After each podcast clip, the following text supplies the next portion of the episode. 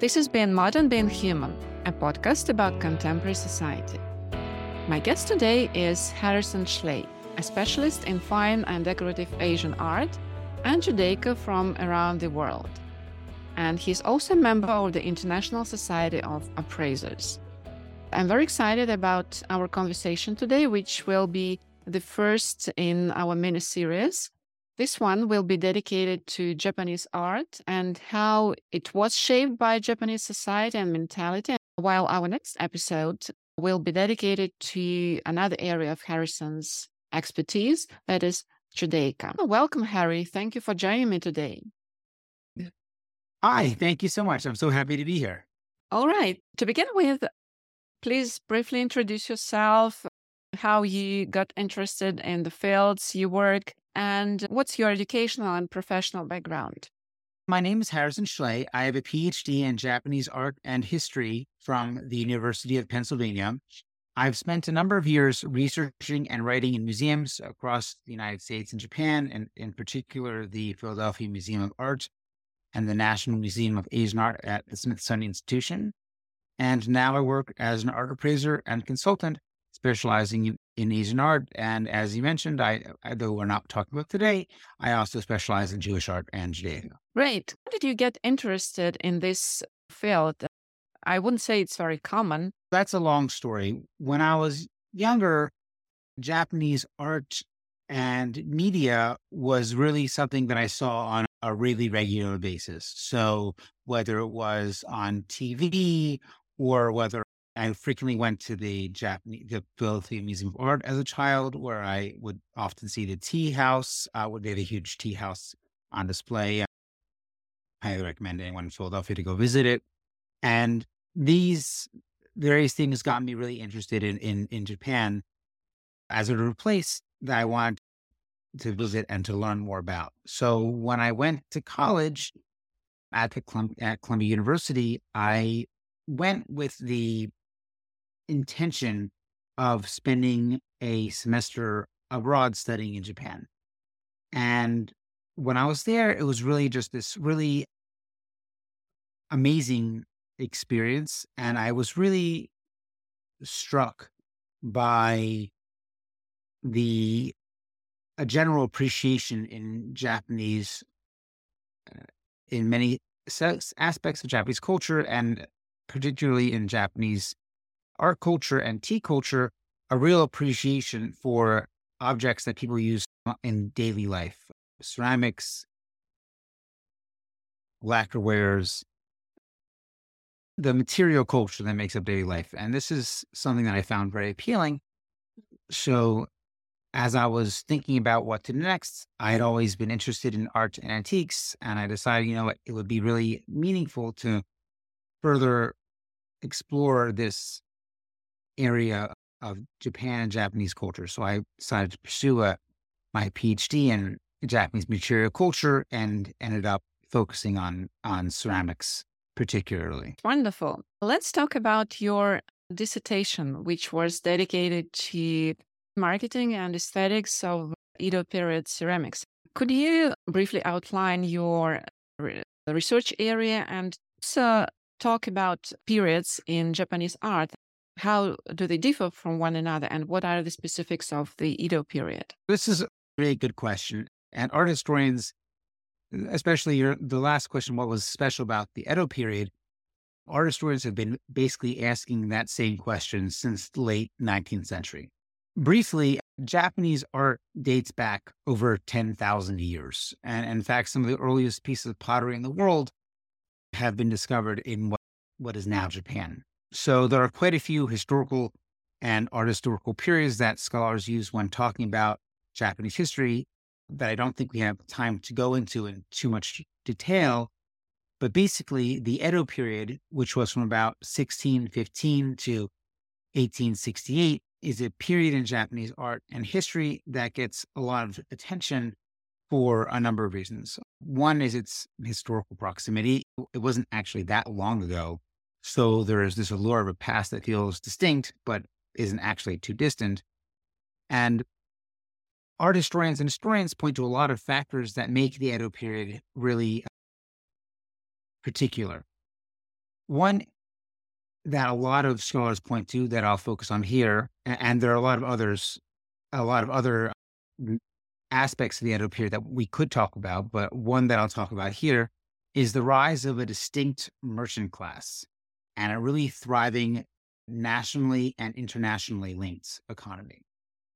The merchant class is a really important factor for art because it really helped create this huge market for art and art objects, which drove production and innovating styles. And a lot of my own research into Edo period marketing looks at these merchants and artisans, particularly ceramics merchants and art, uh, particularly ceramics artisans and merchants who operated in those spheres. And I basically argue that the artisans and the merchants and the patrons created this complex, multi layered network that links the artisans, the patrons, the clients, and the tastemakers that was that and all these people are really involved in the production of art really from the creation stage where they the artisan was really even just thinking about what the design should be and what the art should look like all the way through the procuring of materials to the marketing to potential clients to the final sale of the piece. Really was this huge i use i, actually rather than a work i use the word well web a spider web to describe all these interconnecting relations that made art production possible during that time. Right. There are all these connections between artists and marketers and clients. How did they influence each other? I'll give an example from that I ta- that I have done a lot of research on, which is the Eiraku family of potters. Uh, there are a number of very famous potting families in Japan.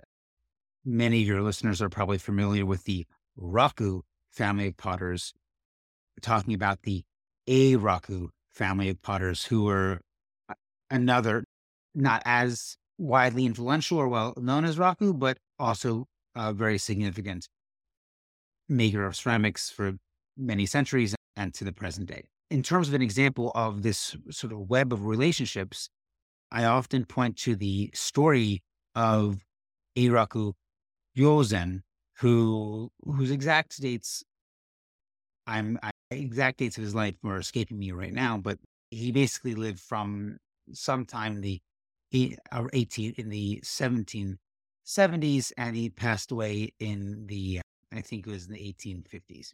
He was born into this family of potters, but tragically, his whole future went up in flames when he was still a child because there was a massive fire in the city of Kyoto where his family lived that destroyed his whole family's workshop. His parents both died young. So he was this would be potter who had been cut off from his means of, of both learning his skill, his and learning his trade, and also being able to produce his art.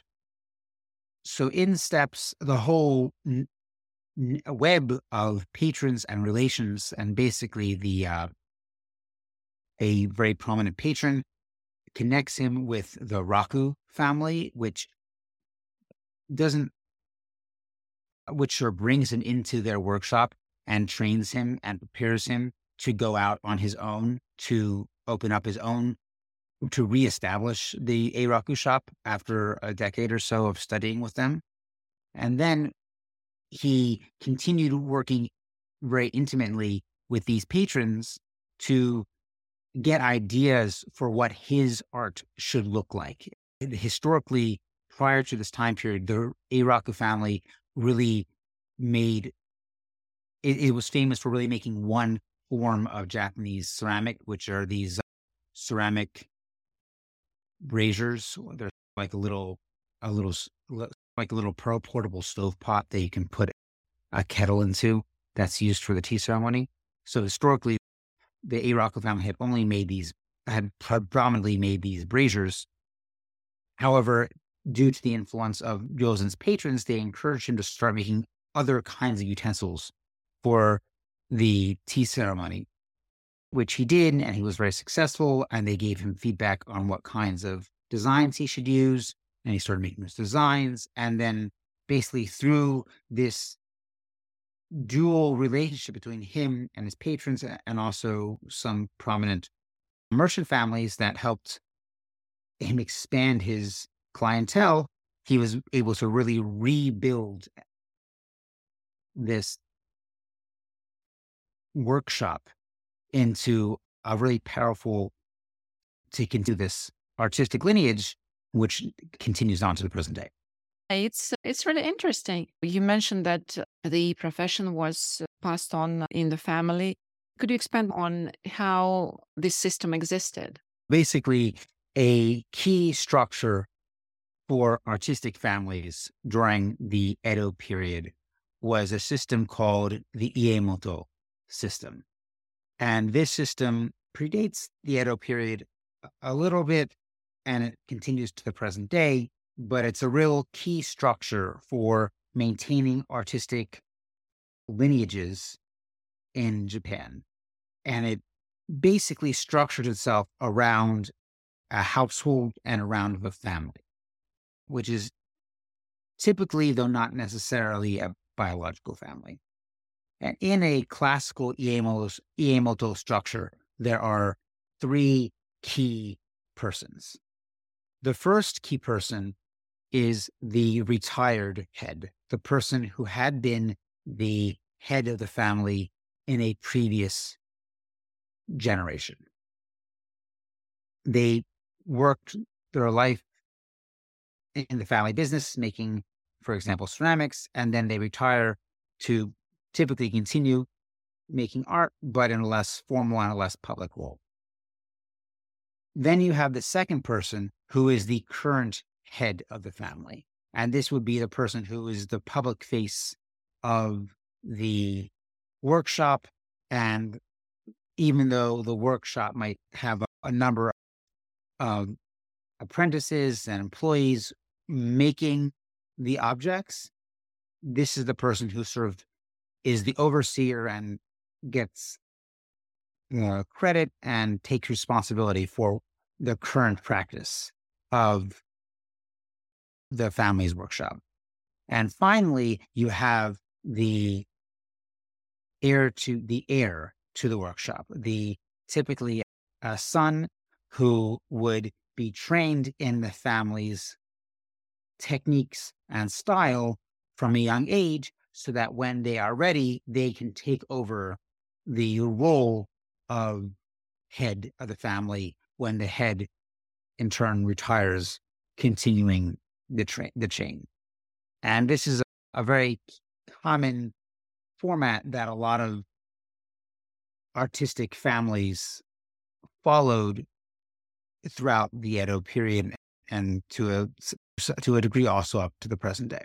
How much did they earn? Not in figures, but compared to some other professions. That's a really really hard question. I, and I wish I could actually answer you. I've had this conversation with a number of scholars, and there's a sort of collective shrug that we all make at the end of the conversation. So, obviously, if you're a, a high level artisan, such as the Raku family or the Eiraku family, you're making enough to lead a comfortable life. We have some price guides for how much things they were selling items for, but we don't have clear records for how many of those things they were selling. So it can be, I've read scholars who have tried to extrapolate that they sold one pot for one single ryo, which ryo is a measurement of currency, which could theoretically support a, an individual person's needs for one year. So this person extrapolated that based on all of the ceramics that exist out there. If they were making at least one ryo each, they must have been making a, a, fair amount. This is this one scholar was writing about the Eiraku family particularly, and I think that there's a point to his argument. However, not all things were valued and sold at the same rates, so it's hard to get a really clear sense of what these artists were making. It's a, a project I wanted to work on, and it's really hard to key into. Alternatively, you also have a lot of artisans who are working in a much more and less rarefied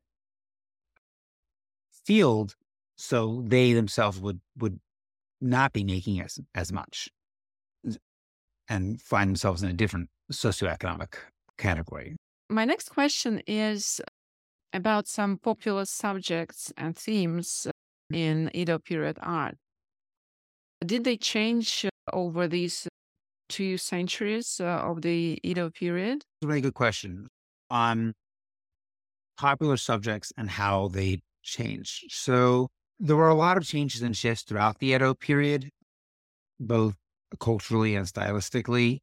A really significant turning point that I'll point to uh, is, and this has been written about really extensively, the the famed scholar Mary Elizabeth Berry from UC Berkeley wrote a real canonical book called Japan in Print, Information and Nation in the Early Modern Period. And, and she's a historian and she talks about how the rise of print culture in the late 17th century in Japan really revolutionizes the transmission of information and, by extension, artistic styles throughout the second half of the Edo period, because just everyone has so much access to information and styles and publications that it really creates this huge uh, uh, the term she uses is library of public information. So, in, in, well, a huge database of of information that people have information and styles that people have access to. In terms of some popular sub- subjects, there are a number of popular subjects that are that take form in different segments of art at different time periods.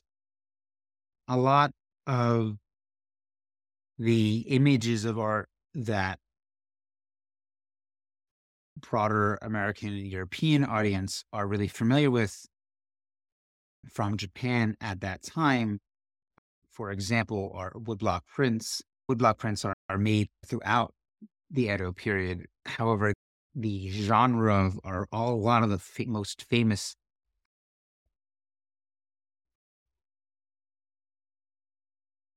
artists of that style are really operating in the second half of the Edo period. So a lot of the famous scene, visually productive, famous scenes of from throughout Japan and all, a lot of the kabuki prints and the prints of beautiful women. That model, even though it exists throughout the period, a lot of the images that, that we're thinking of date to the latter half of the Edo period as an example of one thing that sort of changed and shifted over time. If I was to look at any individual medium or subject, I could talk about ways that they changed on a micro level over the period of time.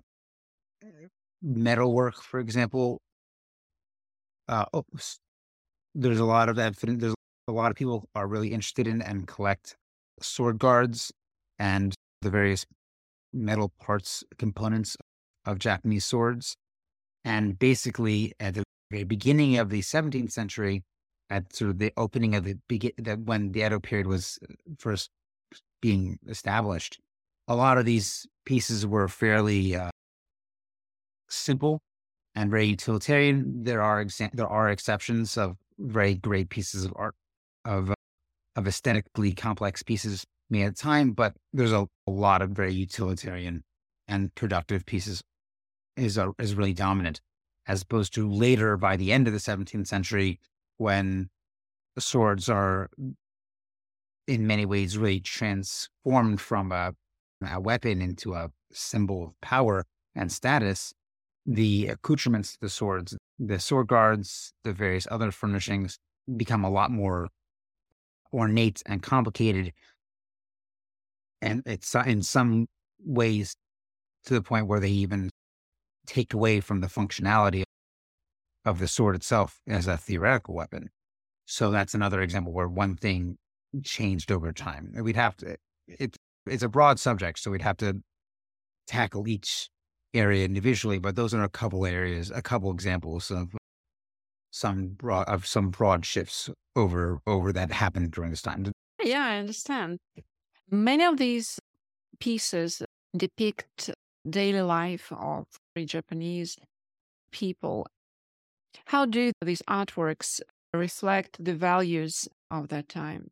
That's a really complicated question. And so, just in the same way that if you were to look at different segments of the art market in the contemporary United States or Europe, you might get widely diverging images of contemporary European or American culture.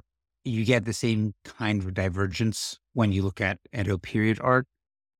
So, for example, if you were to look at woodblock prints of kabuki actors, which, as I mentioned in the later half of the Edo period, was a really popular subject, you might get in these this image of a very flashy and exuberant culture.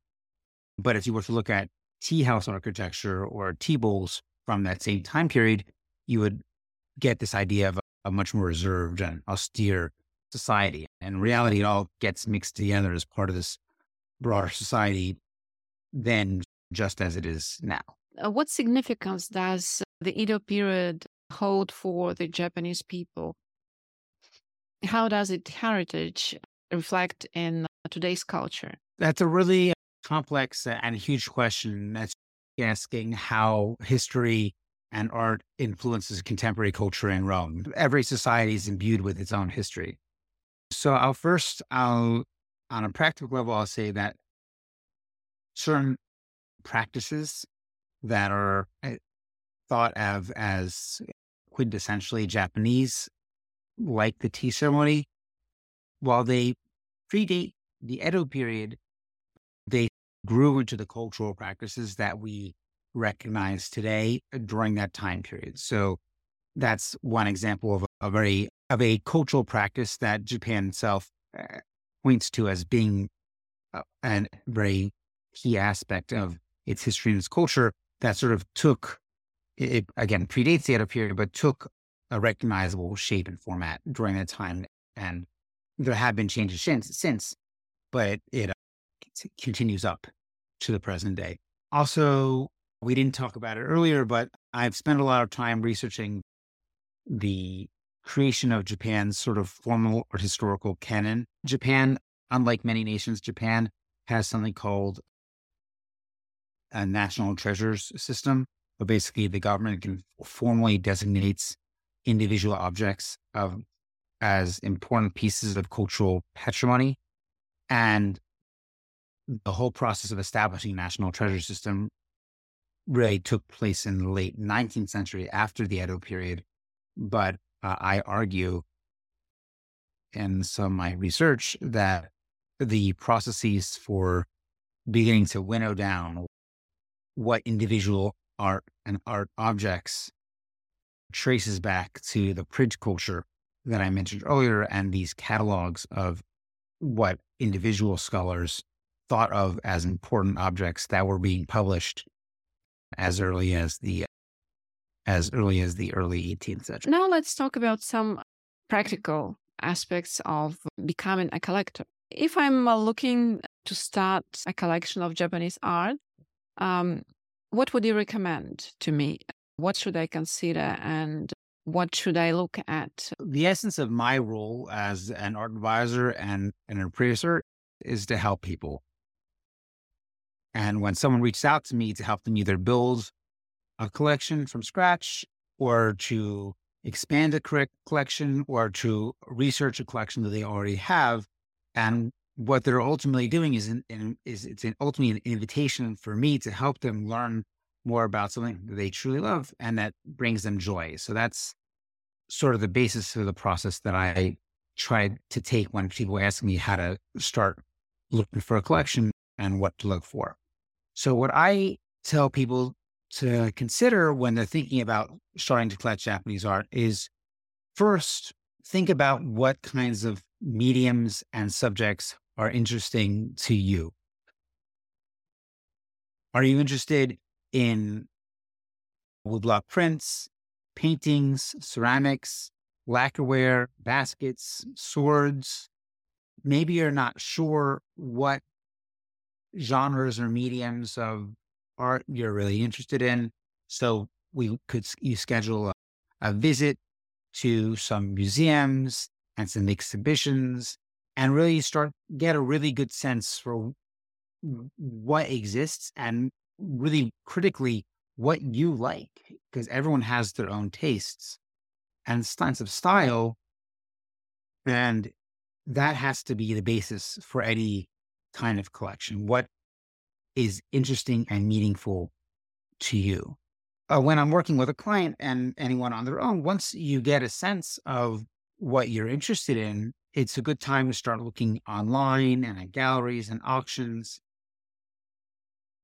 and see what's available. And it's really important also to consider your budget. Are you looking to start with a small piece, a low level investment to get started, see if you really are interested in building this collection and you want to continue down this path? Do you want to start with a handful of smaller pieces?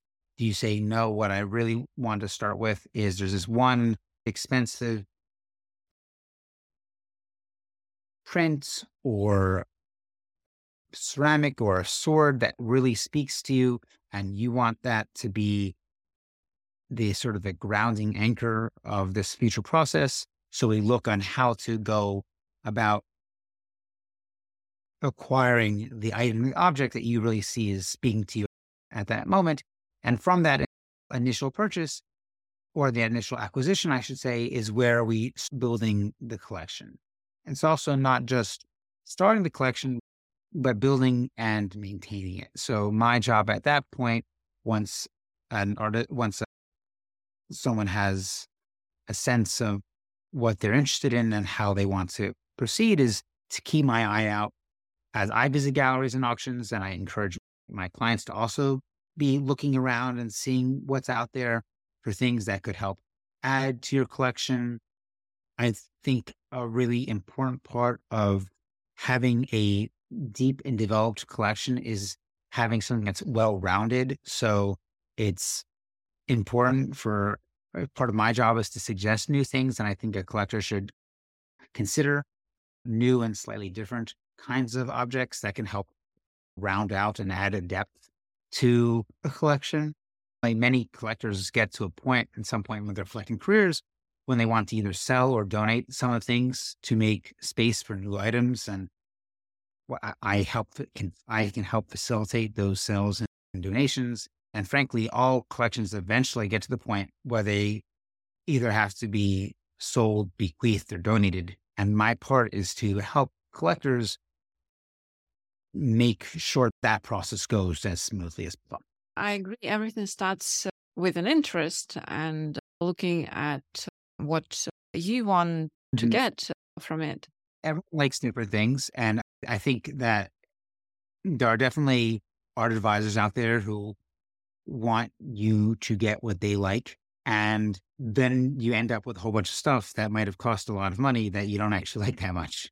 So I, I think it's really important when we're talking about building a collection to start with what are your interests and, and where they go. And then my job is to help you, uh, to help distinguish between what is good and what is not as good so that as you as a collector continue to grow within your niche of interest that you're getting the best possible kinds of works right two types of collectors i suppose those who start with uh, an interest in a specific art form and those who see it more as an investment. I suppose you have different approaches to working with these two types of collectors. You have someone who's interested in the art and it's, it's, they're buying it because they love it and they want it to be part of their life.